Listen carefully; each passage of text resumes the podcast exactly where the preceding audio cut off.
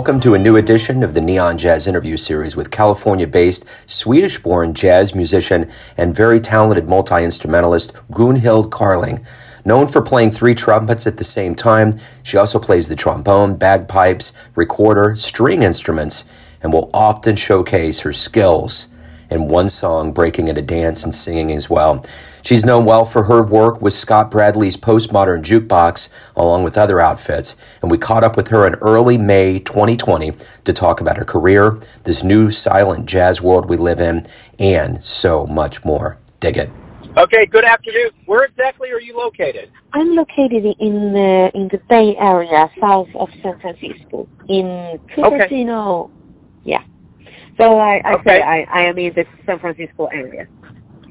Wonderful. So, how are you holding up during this time of quarantine? I think as I live in, in California, I'm very happy for the sunshine. Like it's so fantastic because originally I'm from Sweden, and we are not overfed with sunshine. And so the second thing is that uh, I have a platform like YouTube and uh, Facebook, so I daily stream live. So I play little arm, uh, little trumpet, Armstrong. I mean, I play trumpet, and one day, and then I have trombone, Q and A on Tuesdays and Wednesdays. I have sing along because I sing together with my kids, and we play at the piano on Friday. Today I'm gonna have like a piano chat. People ask requests and I take requests. So one hour every day. And on Sundays I'm having uh, because I play together with my kids and my closest neighbors. So we are live in the same house and we play together. So that's what I do. That's all I do. I play. Right on. Well, and I guess that's the idea during this time, you know, to keep things moving in the in the right direction and be hopeful, realistically. Talk to me a little bit about your roots in Sweden. How did how did jazz become your life? So my father is a was he's not alive anymore. He was uh, one of the first trad jazz trumpet players. So he liked like Bix Beiderbecke and Louis Armstrong and all those. There a lot of them. Um, um, um, and he, we played together when I was I was touring around with my family. So then when I was had my own family, I started a big show with big bands. So I wrote compositions, and those songs I wrote, I made for big band with strings, and I had a dance troupe because I I am very much uh, into swing dance community, so I have a lot of Lindy Hop uh, and Charleston shows, uh, which I have been doing, and I think like that was something that came around the millennium, or a little bit earlier. Now the new thing is to be online and do live concerts for because everybody is sharing it on Facebook and YouTube today, so I do that too did you always want to move to America? Was that always kind of on your radar to do? It was um, a one dream I had. Um, it, so it's complicated to just be from Sweden and just come and play in America because you need permission to play. So you must have like um, some visa or yeah, it's complicated. It's easier to have a visa where that I have now, and I live here for two years so this, uh, and then it's easier to to play and just be around and tour. So I'm very happy I have this opportunity. I'm so happy. And it was a dream for me, and because of Postmodern Jukebox, I have been around in the whole country, like seen a lot of cities and a lot of states. Well, and, and that in itself is is just a wild ride. What have you learned being a part of that outfit and doing as much as you've done with them over the years? Um, I think it's fantastic. Like, so Postmodern Jukebox, the whole idea of this band is absolutely fantastic. Um, and I, I am very thankful I had the opportunity to see um, not only the big cities like earlier I was visiting New York, New Orleans, Los Angeles, and I maybe maybe a little. And I was in Texas, in Houston, and I did a little concert. But now I have been everywhere, so I met some fantastic people, and it was, it was it's just been fantastic to meet the people everywhere in America. Yeah, without a doubt. Um, you know, at this stage of your life, if you have if you have a dream tonight and run into your younger self, and you could give your younger self advice, what would it be? Um. Oh, I love that question. Um, and I always wanted to. Oh, I don't know. I, as a joke, I used to say to myself, "Be careful to wish what you wish for, because all wishes you have come true." So, um, for example, I wanted my life. Every everything, every fantastic thing has a backside.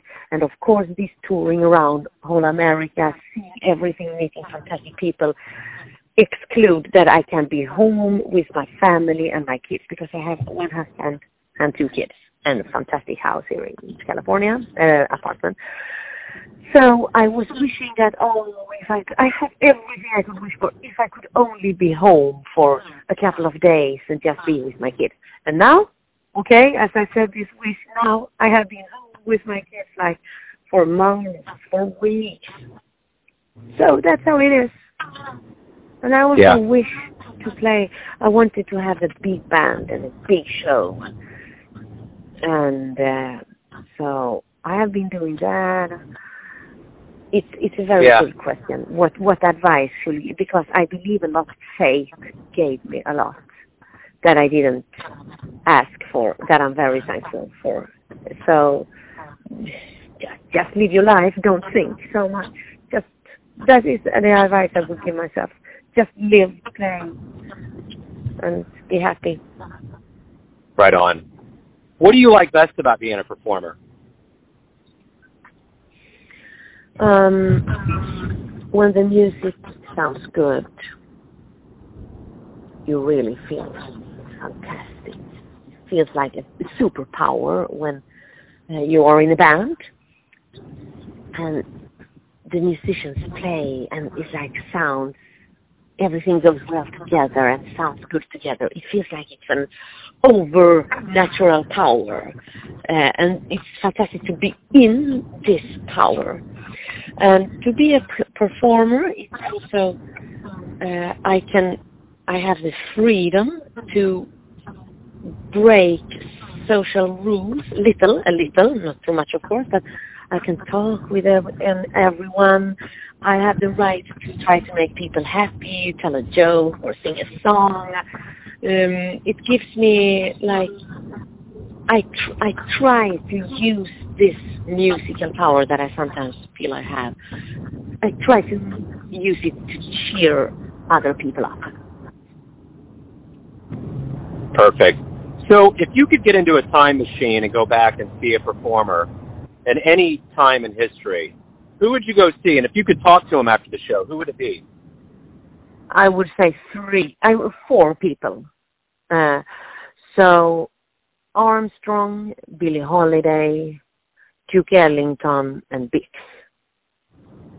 So Bix, uh, Armstrong is my is so, such a big part of my life because I love his sound and the way how he prays and so on, the, the way I think he was. I, I've never seen him yeah, he died before I was born. Uh, but he has made a lot of records, but uh, so Billie Holiday, died long before I was born and, and beside of it, so far away. So I don't even know if I met my hero if I would be like, whoa, or if I would just be, like, ah, what is like this? And you know, I don't know. Yeah, yeah. Why do you love jazz? I only listen to jazz. Jazz is like everything to me because I love the melodies and I love the harmonization and the, the chord changes, the improvisations. I, of course, I love the the blue and the syncopated language uh, I love. Uh, it also has a very social importance uh, because jazz has a freedom uh, that other a lot of other music, not every, but a lot of other music that doesn't have. So it has this. You spot the personality, the unique. You must have a unique sound. Of course, you can copy, but the goal is to have a unique sound. Uh, also to compose your own music. It is like an art music, like Mozart or Wagner, but it is also a popular music. So it, to me, it's um, uh, it has everything, and I love the lyrics of jazz, jazz music, and Wonderful. the geniuses that have been in this era. Fats Waller, Gershwin, you have like the composers and the geniuses. When I say Fats Waller, he's just like fantastic composer, fantastic, um, like everything, fantastic piano player. So there's so many things combined in jazz. Also the dancing to jazz, it's like there's such freedom and personality. So, when this all started to happen in around mid March, when did you start realizing we were entering this period of no jazz and a new world that we live in? Mm? I I understood it instant uh, because uh, as a jazz musician, you have read a lot about the 1929 crash, the Wall Street crash. So you know, uh, I I knew uh, like before this. I, it was so similar to the 1920s how everyone you could borrow money to buy enormous flats and like we lived over our uh, it was so similar to the 1920s life and how everyone was over happy with there were some problems like of course there were problems in the world but and then it, it is very similar to the 1929 crash wall street crash. So the thing is, I am in in America because my husband is a film engineer, video and sound, and uh, so he has the technical knowledge. So he works in the tech con industry, and uh, he has the knowledge of how to stream multi-cam uh, TV program, We can make a TV program and stream it to many channels at the same time. So uh, the 5th of March was my last gig. And then the March 15th, I had my first live concert. Then I had with uh, a good musician from San Francisco, Pete Devine played drums. But then they locked down here in the Bay Area, so you are not allowed to drive between the counties. So if you live in San Bruno, you cannot come to Cupertino where I live. It's very strict here. You cannot go out without a face mask. Uh, you are not allowed to go to other people's homes. So the thing is, I play with my two kids, and there are three kids more, and they live like close to me, like less than 10 meters away from me. And we play together every night because when I moved here to Cupertino from Sweden, I began playing jazz with my neighbors. Okay, you play washboard and I give a banjo to you. you play tuba and you play saxophone. And so we have had a jam session every night. Um, and we play the New Orleans music like Basin Street Blues, Tin Roof Blues, um, 12 Street Rag, like this. Um, and so that has, and we have been streaming live then, so it's not a professional adult band. It's like teenagers, every everyone around us. But I'm happy for what I have, and I'm not uh, sorry for what I don't have. Right on. So my next question is: We're going to get to the end of this. We're going to get back to live music. What do you hope both the musician and the audience gets from this time away from live music?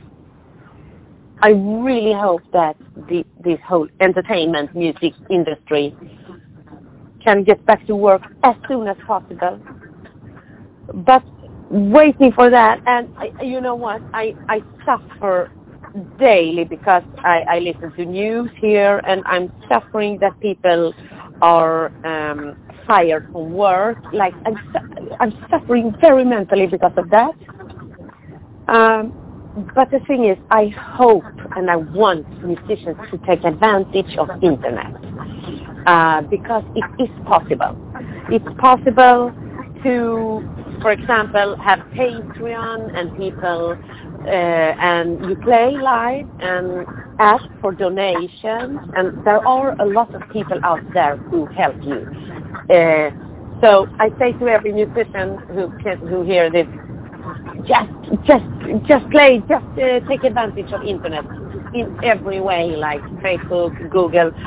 There, it is possible with a hell of a lot of work, but it is possible. So my final question is this: Everyone has their perception of you, your family, your friends, your fans, but you're the one living your life. Who do you think you are? You know, my whole concern is to.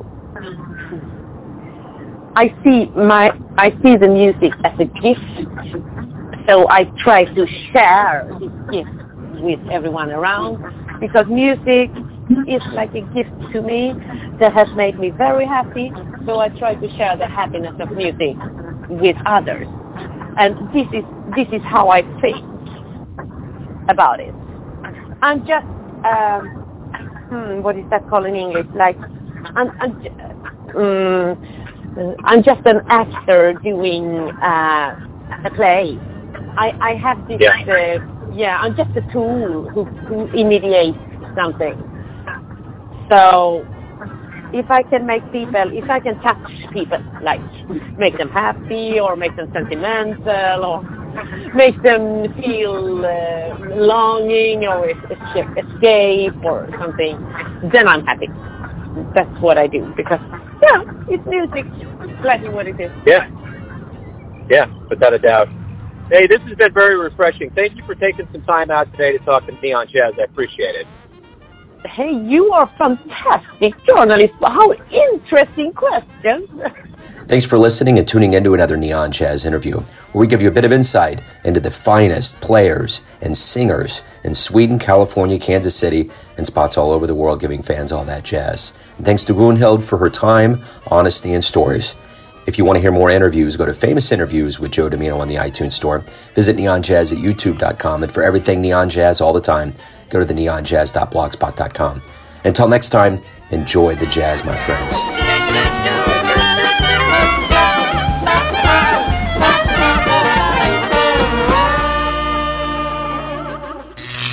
Neon Jazz.